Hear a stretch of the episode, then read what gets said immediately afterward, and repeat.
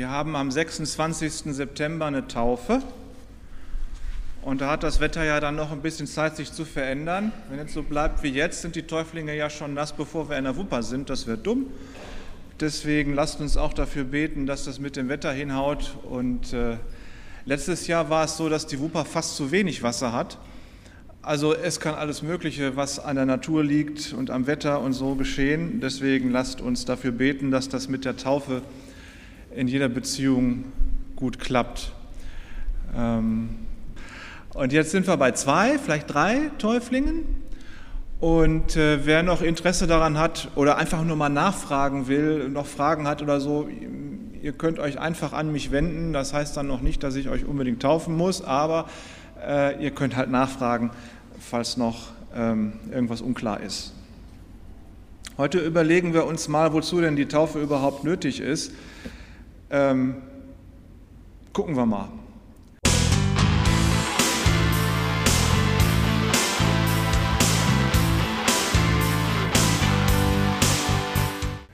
Gucken wir einfach mal in unsere Welt. Das ist so schön in dieser Welt. Friedliche Landschaften, sanfte Hügel, satte Wiesen, üppige Wälder, sachte dahin plätschernde Bäche, Bäche, spielende Tiere und singende Vögel. Die Sonne hüllt alles in ihr warmes Licht, meistens lachende Menschen in klarer, sauberer Luft. Es ist so schön, auf dieser Erde zu sein, mit ihrer Natur, mit ihren Menschen, diesen wunderbaren Gesellschaften auf der Welt. Die Kinder spielen und sind gesund. Wir sind fröhlich und dankbar. Das Leben ist einfach wunderbar wenn man einer bayerischen Bierwerbung glaubt.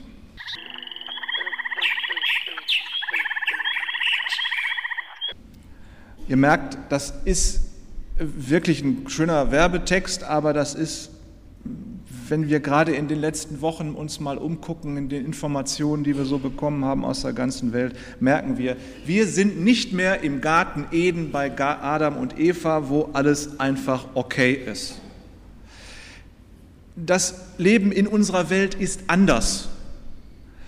Ähm, wir sind von der ursprünglichen Schöpfung Gottes weit weg.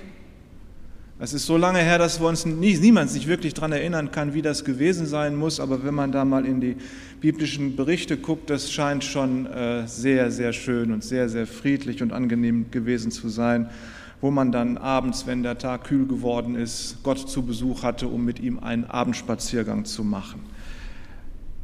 Aber dann fing das Dilemma ja schon an. Die ersten Menschen, äh, die überlegten sich, äh, dass es vielleicht besser sein könnte, ohne Gott glücklicher zu leben.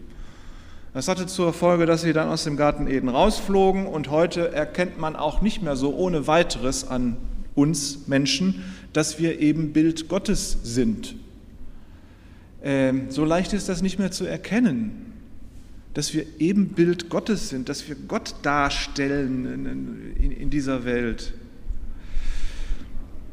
Gott hat dich und mich gemacht. Er wollte uns als Partner in dieser Welt, als sein Kind, als sein Freund, als Lebensbegleiter in allen Lebenslagen. Und die Menschheit hat Gott die Partnerschaft aufgekündigt und versucht, das nun auf eigene Faust irgendwie gut hinzumachen. Wir merken aber, es gelingt nicht so. Und selbst wenn wir es unbedingt wollen, alles gut zu machen, merken wir, wir sind aber in unserer Gesellschaft, in unseren Beziehungen auch irgendwo verbunden, gebunden und es geht nicht. Also jeder von uns will irgendwie Naturschutz machen, ja, aber äh, wir merken, wenn die Strukturen nicht stimmen, dann geht es nicht. Also wir sind nicht einfach nur für uns alleine da, sondern alles, was wir wollen und alles, was wir nicht wollen, das hängt auch immer an allen anderen. Alles, was wir tun können und ob es gelingt, das hängt auch immer noch an allen anderen.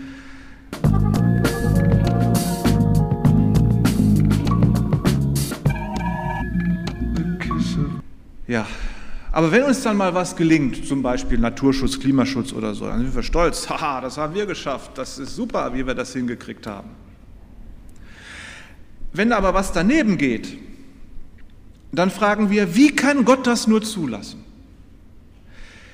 Dass hier Hungersnöte sind, dass ganze Landstriche unter Wasser stehen und unter Schlamm begraben sind auf der einen Seite und auf der anderen Seite äh, frisst Feuer ganze Inseln und Landstriche leer.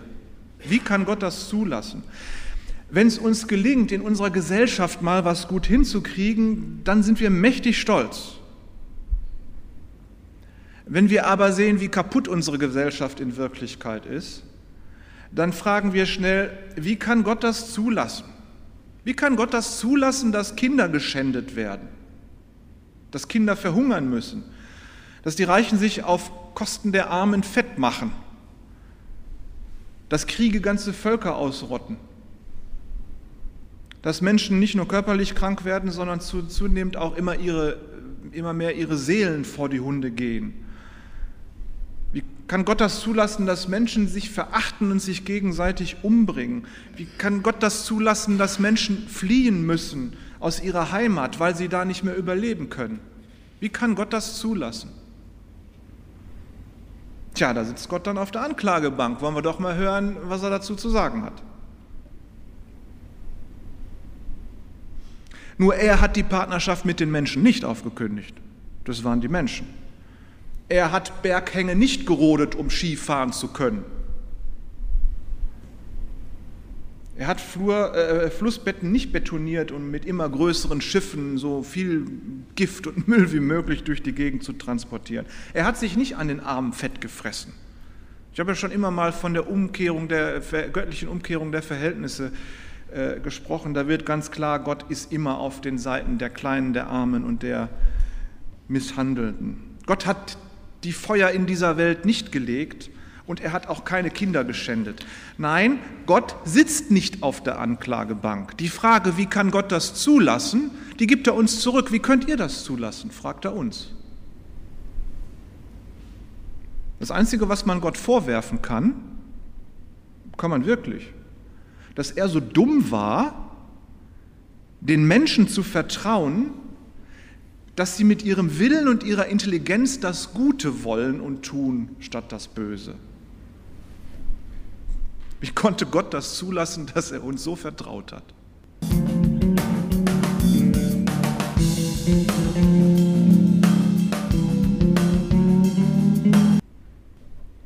Wir sind gefangen in dieser Menschheit, da können wir noch so fromm sein.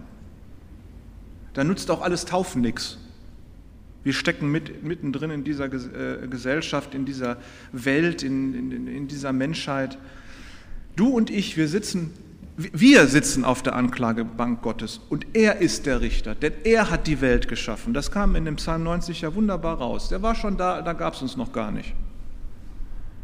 Er hat die Welt geschaffen, es ist seine Welt, du und ich, wir sind seine Menschen.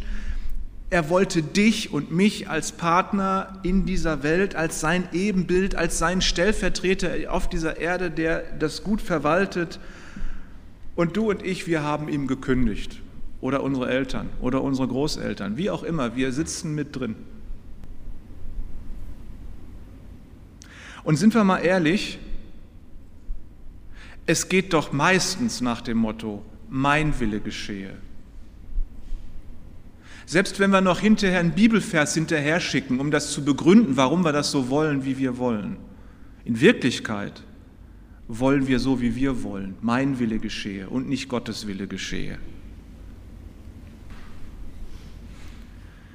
Schauen wir aus dem Fenster, er regnet es nicht nur, da ist Gottlosigkeit. Wir sind gottlos geworden. Endlich sind wir ein Quitt. Eine kaputte Welt mit kaputten Menschen, das ist das Resultat.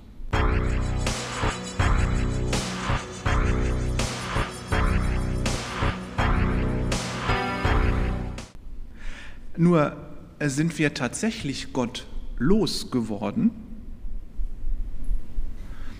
Oder glauben wir das nur in unserem Stolz, dass wir das alles auch ohne Gott schaffen und dass es Gott eigentlich gar nicht gibt? Oder wir ihn zumindest nicht brauchen? Den meisten Menschen fällt es völlig leicht, das Handeln Gottes im Hier und Jetzt, heute, in Wuppertal-Barmen, im Unterdörn 77 oder nachher, wenn du zu Hause bist, Manchen Menschen gefällt das total leicht, das Handeln Gottes in dieser Welt einfach zu ignorieren und zu übersehen. Man sieht es ja nicht. Tja, wenn man mal genau hingucken würde, würde man es wohl sehen, aber es fällt ja auch leicht, das zu ignorieren. Es ist da. Und Gott ist da. Und wir haben gerade gelernt, er ist unglaublich zornig darüber, dass Menschen mit ihm nichts zu tun haben wollen und den Mist verzapfen, den sie verzapfen.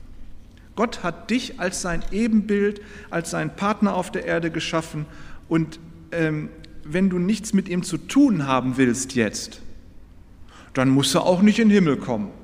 Gott zwingt dich nicht, mit ihm Gemeinschaft zu haben. Jetzt nicht und auch in Zukunft und in Ewigkeit nicht.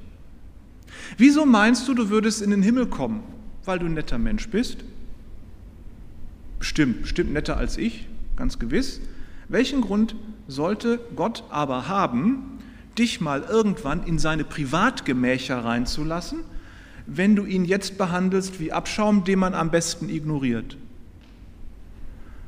Du wirst kein Mittel haben, Gott zu überzeugen, dich reinzulassen. Aber dann wirst du eben auch zum Ziel des Zornes Gottes werden, wenn er seine Feinde mitsamt der kaputten Welt vernichtet.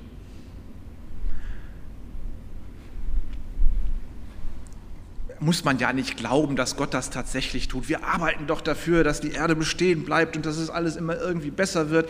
Außerdem ist Gott doch ein lieber Gott, der wird doch sowas nicht tun. Gott ist doch ein lieber Gott, der wird doch sowas nicht tun. Nein, Gott ist nicht lieb.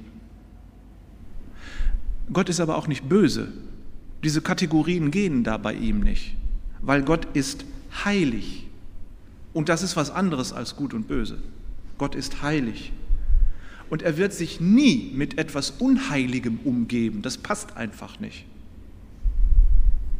Das wäre für ihn, als wenn wir versuchen wollten, im Wasser zu leben. Das ist eine Umgebung, in der können wir nicht überleben. Das passt einfach nicht zusammen. Und so passt Gott und unheilig nicht zusammen. Und wenn du nicht heilig bist, dann kommst du eben nicht in den Himmel, weil du dann da nicht reingehörst. Er hat es oft genug angekündigt im Alten Testament.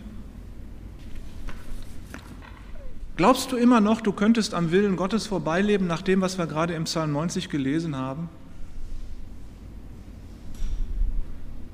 Glaubst du immer noch, Gott wäre ein gutmütiger alter Opa, netter Mensch, netter Gott? Den man aber ignorieren kann, weil er ja sowieso nicht eingreift? Oder kann man vielleicht den Zorn Gottes gerade mal entdecken, wenn wir jetzt in die Welt gucken und entdecken, was da so alles uns umtreibt? Und was wir schon vor, manche Dinge haben wir schon vergessen. Wir haben da jetzt äh, Afghanistan die Geschichte, wir haben die Flut und die, die Feuerkatastrophen. Aber was im Jemen passiert, das hat uns ja schon in, in, in, in Mali das geht schon immer, das war schon so lange, da haben wir uns schon dran gewöhnt. Kann das vielleicht sein, dass wir, wenn wir in die Welt gucken, etwas vom Zorn Gottes sehen? Die Menschheit leidet darunter, dass sie ohne Gott leben will. Gott ist zornig, dass seine Menschen ihm den Rücken zugekehrt haben. Ist noch geduldig, er ist noch geduldig. Noch macht er nicht einen Deckel drauf und den Laden dicht. Noch ist er geduldig. Und die Frage ist, willst du am Ende deines Lebens bei Gott ankommen im Himmel? Oder willst du lieber sterben und für ewig in der Hölle sein? Ich dachte neulich so, wenn man auf eine Intensivstation geht, wir haben ja viele Berichte und Bilder von Intensivstationen dieses Jahr gesehen mit Menschen, die vor sich hin krepieren und beatmet werden müssen und nichts tun können und festgebunden sind, damit sie sich nicht aus Versehen die Schläuche aus dem Leib reißen. Das ist Hölle. Das ist das Gegenteil von Gottes Himmel. Das wäre auch eine mögliche Zukunft, Hölle. Willst du am Ende bei Gott ankommen und in seinem Himmel ankommen, dann musst du heilig sein. Ist dir das nicht so wichtig? Möchtest du lieber in der Hölle? Dann mach weiter wie bisher. Dummerweise gibt es für Menschen, für uns, gibt es überhaupt keine Möglichkeit, dem Zorn Gottes zu entrinnen. Wir können es nicht ändern. Wir können nicht davor weglaufen. Wir können Gott nicht überzeugen. Wir haben nichts in der Hand, um ihn davor, äh, von dem Gedanken loszubringen, uns zu vernichten. Alle Menschen werden vernichtet. Was du auch tust, du gehörst mit dabei und du kannst dir keine Eintrittskarte in den Himmel kaufen, durch nichts. Nicht durch die Taufe, nicht durch Kirchensteuer oder Gemeindebeiträge, so wichtig das ja auch ist, haben wir ja heute gehört, oder sonst irgendwelchen frommen Gebete oder Lieder singen oder sonst irgendwas. Das reicht alles nicht als Eintrittskarte für den Himmel. Es reicht auch nicht zu behaupten, dass du ein netter Mensch bist. Bist du sicher? Aber Gott ist eben nicht der Weihnachtsmann, den du belügen kannst, wenn er am Ende des Jahres kommt und fragt, warst du in diesem Jahr auch schön brav? Das reicht eben auch nicht. Du musst heilig sein. Noch heiliger als der Josia, dieser König. Du musst heilig sein, damit du zu Gott passt. Bist du heilig? Du bist brav, du bist gut, du bist nett, du bist spendabel, du bist großzügig, du bist herzlich und liebevoll. Das reicht aber alles nicht. Es reicht auch nicht regelmäßig hier in den Gottesdienst zu kommen. Das wird Gott alles nicht davon abhalten, seinen Zorn zur Wirkung zu bringen und diese Welt und diese Menschheit zu vernichten. Es gibt kein Ritual, das wir uns ausdenken können, im Kreis tanzen oder sonst irgendwas, das Gott interessieren würde. Ähm, es wird uns nichts vor dem Zorn Gottes retten. Wir alle werden sterben müssen und werden von Gott vernichtet. Das ist schrecklich, das ist grausam, aber das ist so. Die Menschheit hat keine Zukunft. Gott wird sie vernichten, wie ein Künstler eine misslungene Zeichnung ausradiert.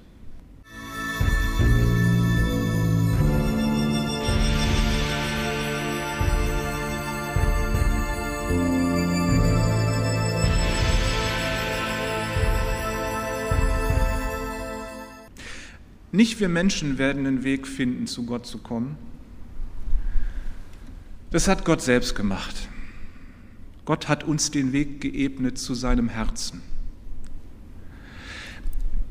Du kannst nämlich nichts dagegen tun, dass Gott dich liebt.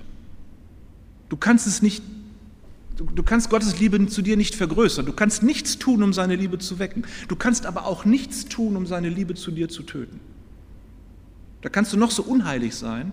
Gott hört einfach nicht auf, dich zu lieben. Deswegen ist er auch so zornig. Merkt ihr doch so. Kennt ihr ja selbst. So. Liebe, die nicht angenommen wird, das macht dann irgendwann wütend. Und wenn das schon eine Menschheitsgeschichte lang geht, könnt ihr euch vorstellen, wie zornig Gott sein muss. Sein Zorn ist immer noch da, aber er hat uns trotzdem einen Weg zu seinem Herzen eröffnet, weil er uns eben immer noch liebt. Er liebt dich immer noch, trotz alledem, und er will dich jetzt als Partner, als Kind, als Lebensbegleiter in allen Lebenslagen, als Mitarbeiter an seiner neuen Welt, als Lebensgefährte heute und in alle Ewigkeit. Und dafür Gott hat seinen eigenen Sohn an deiner und meiner Stelle sterben lassen. Er hat seinen eigenen Sohn an deiner und meiner Stelle vernichtet. Und ich meine wirklich vernichtet. Der ganze Zorn, der sich gegen die Menschheit richtet, der ganze Zorn Gottes, der sich gegen die Menschheit richtet, diesen furchtbaren Zorn, den hat er an seinem eigenen Sohn ausgelassen. Die ganze Schuld, die du als Mensch auf dich laden kannst, den ganzen Zorn und die ganze Strafe Gottes über deinen Stolz, über deine Eigensucht, das hat Jesus Christus an deiner Stelle ertragen. Und es ist nicht so, dass Jesus jetzt einfach nur so ein armes Opfer wäre. Wie kann Gott das zulassen und dann auch noch so ein böser Gott sein, dass er seinen eigenen Sohn dafür hinrichtet? Nein, Jesus hat das absichtlich gemacht. In vollem Bewusstsein ist er hingegangen und hat aus Liebe zu dir deine ganze Schuld auf sich geladen und ist damit ans Kreuz gegangen, hat sich daran nageln lassen, um darin zu verrecken und den ganzen Mist unseres Lebens mit in den Tod zu reißen, damit uns das alles nicht mehr von Gott trennt. Jesus ist nicht einfach ein armes Opfer, das Gott da irgendwie in einem Zorne, Zorneswallung umgebracht hat. Nein, sondern Jesus ist diesen Weg bewusst und absichtlich gegangen, aus Liebe zu uns, zu dir und mir.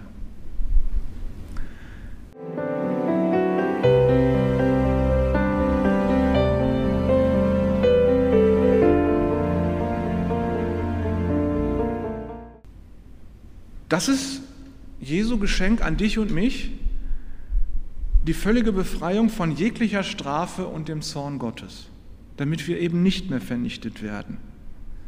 Du, die du den Weg zum Herzen Gottes nicht finden kannst, und du, der du nichts tun kannst, um den Zorn Gottes zu beschwichtigen, du bekommst von Jesus die Gnade und das ewige Leben geschenkt. Es gibt nichts, womit wir ihm das abkaufen können. Er schenkt es uns und macht das absichtlich. Es bleibt für dich überhaupt nichts übrig, äh, zu, nur, nur, nur Ja sagen. Ja dazu, dass du begriffen und verstanden hast und willst, dass es so ist. Ja, ich bekenne, dass ich gottlos und stolz bin. Ja, ich selbst finde den Weg nicht zu Gott. Und ja, Jesus ist an meiner Stelle gestorben und hat Gottes Zorn ertragen.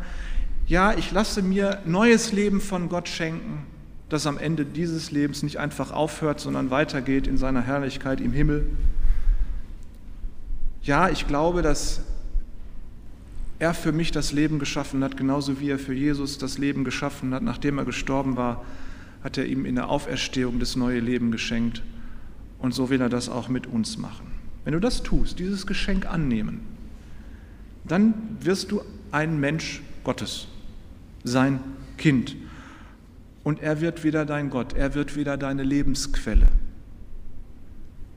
Und dann kannst du, ganz egal, was dir in diesem Leben passiert, ob es hart wird oder nicht so hart, ob es schwierig wird, ob du Mist baust oder sonst irgendwas, kannst du wissen, egal was immer passiert, ich bin gerettet auf Ewigkeit, weil ich mich darauf verlasse und daran festmache, dass Jesus den Zorn Gottes für mich auf sich genommen hat.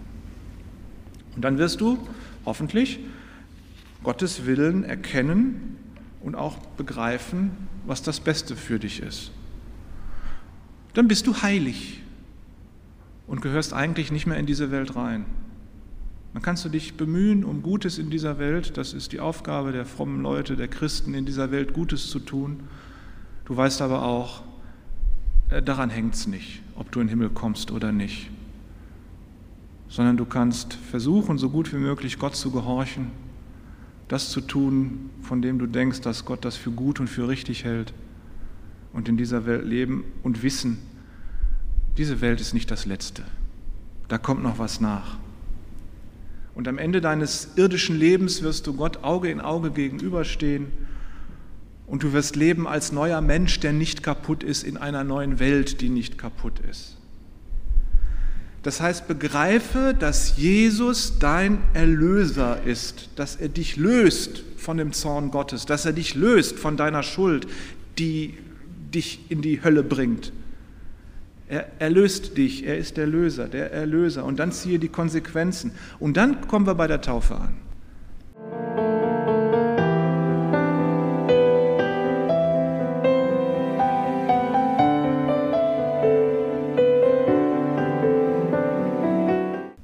Taufe rettet dich nicht. Aber wenn du das begriffen hast, was Jesus für dich ist und wie das Leben in dieser Welt für dich aussehen kann und wo dein Ziel in diesem Leben ist, nämlich die Herrlichkeit Gottes, dann sagst du, yo, und das möchte ich jetzt gerne spüren und fühlen. Jesus ist ja ein guter Psychologe gewesen. Ne? Der hat uns Symbole hinterlassen, damit wir spüren können, was es bedeutet, zu ihm zu gehören. Wir feiern dann in 14 Tagen das Abendmahl. Da kannst du was in die Kehle kriegen, da kannst du schmecken auf der Zunge, da kannst du es runterschlucken. Das ist spürbar, dass Jesus für dich gestorben ist. Und genauso ist es dasselbe mit der Taufe. Da gehst du unter Wasser und wenn der Pastor ungeschickt ist, dann kriegst du auch schon mal naja, Angst werdet ihr nicht kriegen, ich bin ja schon ein geübter Täufer. Aber ähm, ihr merkt, das, das, das ist etwas, unter Wasser zu gehen, die Luft anhalten zu müssen und dann rauszukommen und diese Erlösung zu spüren, äh, jetzt, jetzt bin ich wieder da, jetzt bin ich wieder gerettet, jetzt bin ich wieder an der frischen Luft. Und dieses Erlebnis zu wissen, ja, ich bin jetzt an der frischen Luft Gottes, das ist heiliges Leben. Ich werde ein Leben in der Zukunft, in der, in der Gegenwart und der frischen Luft Gottes leben können. Das macht Sinn. Und dann, ihr Lieben, wir gehen ja nicht nur davon aus, dass es einen lieben Gott gibt und den Heiligen Geist und die schönen Engel und was weiß ich nicht alles, die da irgendwo in der für uns nicht sichtbaren Welt rumleben, sondern wir gehen ja stark davon aus, dass es auch eine Gegenwelt gibt man macht die Bibel keine große Lehre darüber auf, aber ähm, wenn du dich taufen lässt und jeder zusehen kann, wie du dich dazu bekennst, ja, Jesus ist für mich gestorben, dann guckt diese dämonische Welt auch zu. Und dann wissen die, ups, an den können wir jetzt nicht mehr packen. Der ist getauft auf den Namen Jesu Christi und der gehört jetzt Gott. Das bedeutet möglicherweise für den einen oder anderen Täufling im Vorfeld zur Taufe, dass er noch ganz schön angegriffen wird von dieser üblen, dämonischen Welt. Und das hört ein ganzes Christenleben lang nicht auf. Aber wenn du dich hast taufen lassen, dann kannst du immer sagen, ich bin getauft, ich habe es ja erlebt, ich kann mich daran erinnern, ich habe es gespürt. Immer wenn Martin Luther ähm, Glaubenszweifel kriegte, und der hatte ja nicht wenig, ne? immer wenn der äh, Glaubenszweifel kriegte, hat er sich gesagt, Baptizatus sum, ich bin getauft. Also auf Latein gesagt, der alte Lateiner, Baptizatus sum, ich bin getauft. Das hat ihm immer mal das, den Glauben gerettet, dass er das wusste. Ja, und dann kannst du sagen, ich bin Kind Gottes.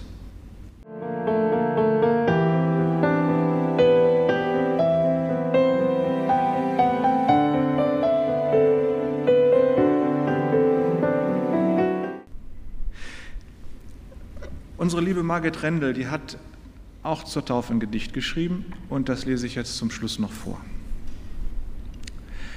Ich ward getauft in Jesu Namen. Er stieg mit mir ins Wassergrab und seine heiligen Fluten nahmen mir alle meine Sünden ab. Begraben ist mein altes Leben nun in der tiefen Wasserflut. Christus hat Neues mir gegeben und dazu neue Kraft und Mut. Ich bin mit Christus auferstanden zu einem neuen Lebenslauf, erlöst von allen alten Banden, mit Christi Blut teuer erkauft. Damit ich habe ewiges Leben, erduldete er Spott und Hohn, er hat sein Fleisch und Blut gegeben, er trug für mich die Dornenkron. Drum will ich mich ihm nun ergeben. Ja, selbst in Kummer, Not und Pein will ich nach seinem Worte streben und sein getreuer Diener sein. Amen.